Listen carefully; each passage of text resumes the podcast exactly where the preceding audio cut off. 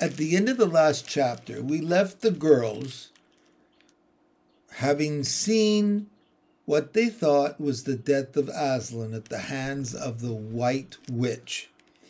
And they believed that the end was near, but obviously it's not. We're going to read chapter 15 Deeper Magic from Before the Dawn of Time.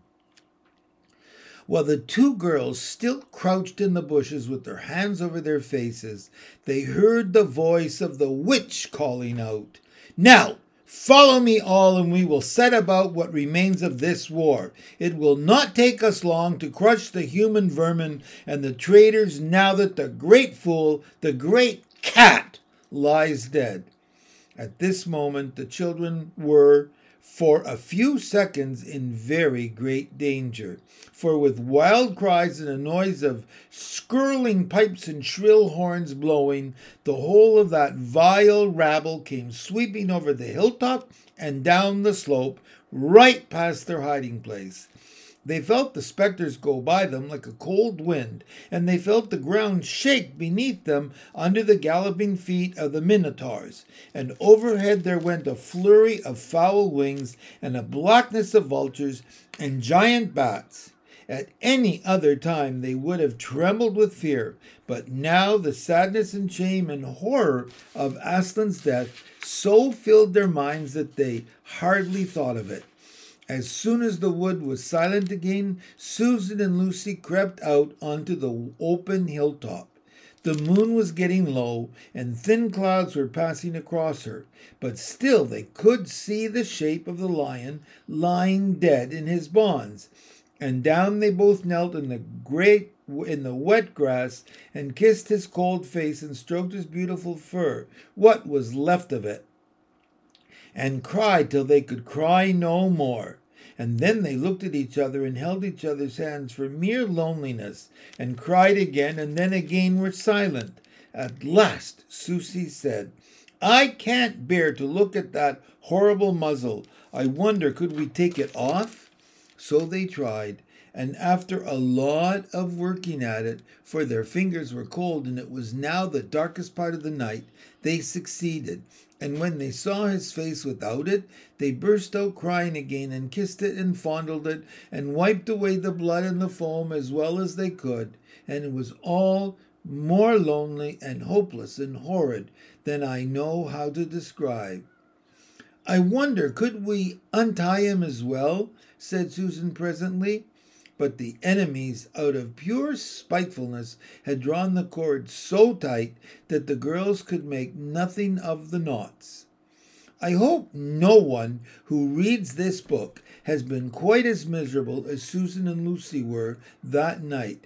But if you have been, if you've been up all night and cried till you have no more tears left in you, you will know that there comes in the end a sort of quietness. You feel as if nothing was ever going to happen again. At any rate, that was how it felt to these two. Hours and hours seemed to go by in this dead calm, and they hardly noticed that they were getting colder and colder. But at last, Lucy noticed two things. One was that the sky on the east side of the hill was a little less dark than it had been an hour ago. The other was some tiny movement going on in the grass at her feet. At first, she took no interest in this. What did it matter? Nothing mattered now. But at last, she saw that whatever it was had begun to move up the upright stones of the stone table, and now, whatever they were, were moving about on Aslan's body. She peered closer. They were little gray things. Ugh! said Susan from the other side of the table. How beastly! There are horrid little mice crawling over him. Go away, you little beasts! And she raised her hand to frighten them away. Wait, said Lucy, who had been looking at them more closely still. Can you see what they're doing? Both girls bent down and stared. I do believe, said Susan. But how queer! They're nibbling away at the cords. That's what I thought, said Lucy. I think they're friendly mice. Poor little things. They don't realize he's dead. They think it'll do some good untying him. It was de- quite definitely lighter by now. Each of the girls noticed for the first time the white face of the other. They could see the mice nibbling away, dozens and dozens, even hundreds of little field mice, and at last, one by one, the ropes were all gnawed through. The sky in the east was whitish by now, and the stars were getting fainter, all except one, very big, one low down on the eastern horizon. They felt colder than they had been all night. The mice crept away again. The girls cleared away the remains of the gnawed ropes. Aslan looked more like himself without them. Every moment his dead face looked nobler as the light grew, and they could see it better. In the wood behind them, a bird gave a chuckling sound. It had been so still for hours and hours that it startled them. Then another bird answered it. Soon there were birds singing all over the place. It was quite definitely early morning now, not late night. I'm so cold, said Lucy. So am I, said Susan. Let's walk about a bit. They walked to the eastern edge of the hill and looked down. The one big star had almost disappeared. The country all looked dark gray, but beyond, at the very end of the world, the sea showed pale. The sky began to turn red. They walked to and fro more times than they could count between the dead Aslan and the eastern ridge, trying to keep warm, and oh, how tired their legs felt. Then, at last, as they stood for a moment looking out toward the sea and Cair Paravel, which they could now just make out, the red turned to gold along the line where the sea and the sky met, and very slowly up came the edge of the sun. At that moment, they heard from behind them a loud noise, a great cracking, deafening noise, as if a giant had broken a giant's plate. What's that? said Lucy, clutching Susan's arm. I, I, I feel afraid to turn around, said Susan. Something awful is happening. They're doing something worse to him, said Lucy. Come on. And she turned, pulling Susan round with her. The rising of the sun had made everything look so different. All colors and shadows were changed that for a moment they didn't see the important thing. Then they did. The stone table was broken into two pieces by a great crack that ran down it from end to end, and there was no Aslan. Oh, oh, oh, oh, cried the two girls, rushing back to the table. Oh, it's too bad, sobbed Lucy.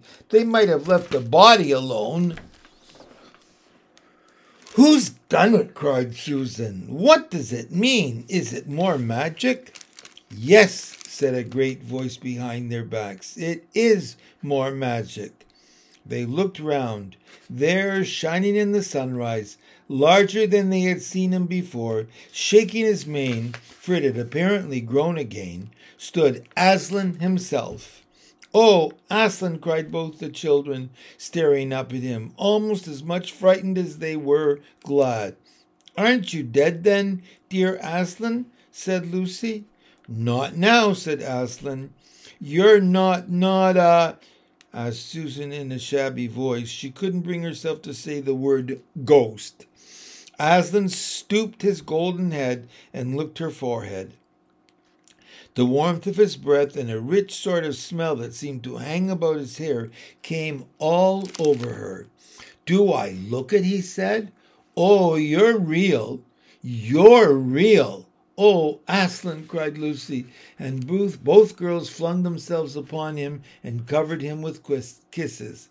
But what does it all mean? asked Susan, when they were somewhat calmer. It means, said Aslan, that though the witch knew the deep magic, there is a magic deeper still which she did not know. Her knowledge goes back only to the dawn of time, but if she could have looked a little further back into the stillness and the darkness before time dawned, she would have read there a different incantation. She would have known that when a willing victim who had committed no treachery was killed in a traitor's stead, the table would crack and death itself would start working, working backward. And now, oh yes, now said Lucy, jumping up and clapping her hands. Oh, children, said the lion, I feel my strength coming back to me. Oh, children, catch me if you can. He stood for a second, his eyes very bright, his limbs quivering, lashing himself with his tail. Then he made a leap high over their heads and landed on the other side of the table. Laughing, though she didn't know why, Lucy scrambled over it to reach him.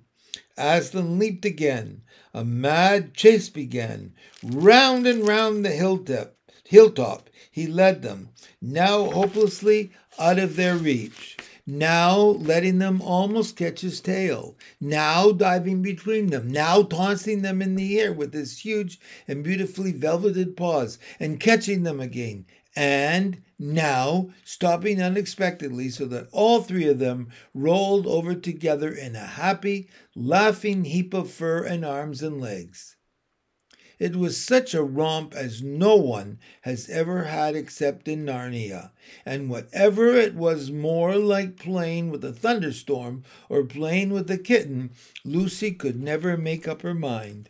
And the funny thing was, that when all three finally lay together panting in the sun, the girls no longer felt in the least tired or hungry or thirsty.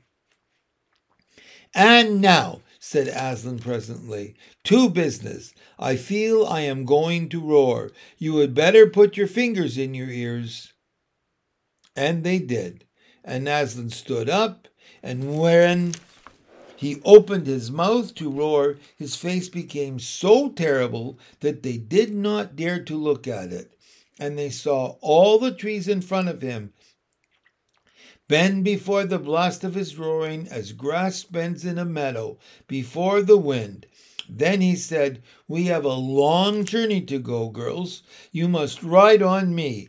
And he crouched down, and the children climbed onto his warm golden back, and Susan sat first, holding on tightly to his mane, and Lucy sat behind Susan, holding on tightly to her. And with a great heave, he rose underneath them and then shot off, faster than any horse could go, downhill and into the thick of the forest. The ride was perhaps the most wonderful thing that happened to them in Narnia. Have you ever had a gallop on a horse? Think of that, and then take away the heavy noise of the hoofs and the jingle of the bits, and imagine instead the almost noiseless padding of the great paws. Then imagine instead of the black or gray or chestnut back of the horse, the soft roughness of golden fur, and the mane flying back in the wind. And then imagine you are going about twice as fast as the fastest racehorse. But this is a mount that doesn't need to be guided and never grows tired. He rushes on and on, never missing his footing, never hesitating, threading his way with perfect skill between tree trunks, jumping over bush and briar and the smaller streams, wading the larger, swimming the largest of all. And you are riding not on a road, nor in a park, nor even on the downs, but right across Narnia. In spring, down solemn avenues of beech and across sunny glades of oak, through white orchards of snow white cherry trees, past roaring waterfalls and mossy rocks and echoing caverns, up windy slopes, alight with gorse bushes, and across the shoulders of heathery mountains and along giddy ridges and down, down, down again into wild valleys and out into acres of blue flowers. It was nearly midday when they found themselves looking down a steep hillside at a castle. and a little toy castle that looked from where they stood, which seemed to be all pointed towers. But the lion was rushing down at such a speed that it grew larger every moment, and before they had time even to ask themselves what it was, they were already on a level with it. And now it no longer looked like a toy castle, but rose frowning in front of them. No face looked over the battlements, and the gates were fast shut. And Aslan, not at all slacking his pace, rushed straight as a bullet toward it. The witch is home, he cried. Now, children, hold tight.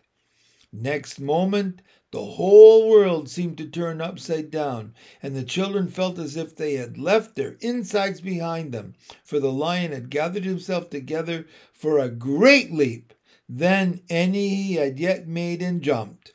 Or you may call it flying rather than jumping, right over the castle wall.